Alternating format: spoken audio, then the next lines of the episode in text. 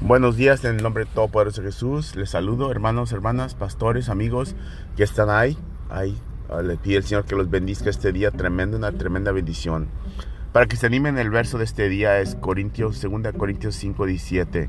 Dice, esto cree decir que es pertenecen a Cristo, son nueva persona, nueva vida. Entonces todo lo que es viejo ya se acabó y la nueva vida comienza. Que tengas un tremendo día y que comiences a vivir tu nueva vida. Ya no te en el pasado, en el pasado, hermano, hermana. Ya no te mortifiques por lo que pasó. No puedes hacer nada por lo que ya pasó, pero puedes hacer algo por lo que va a pasar.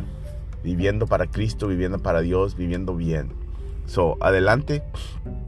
A las 6 la oración hoy. Tenemos, ahora es día 14, estamos haciendo ayuno de oración. Estamos haciendo oración por la gente, por todo lo que está pasando este, ahorita día 14, la oración y el ayuno. Que tengas un tremendo día y que Dios te bendiga. En el nombre de Jesús. Amén.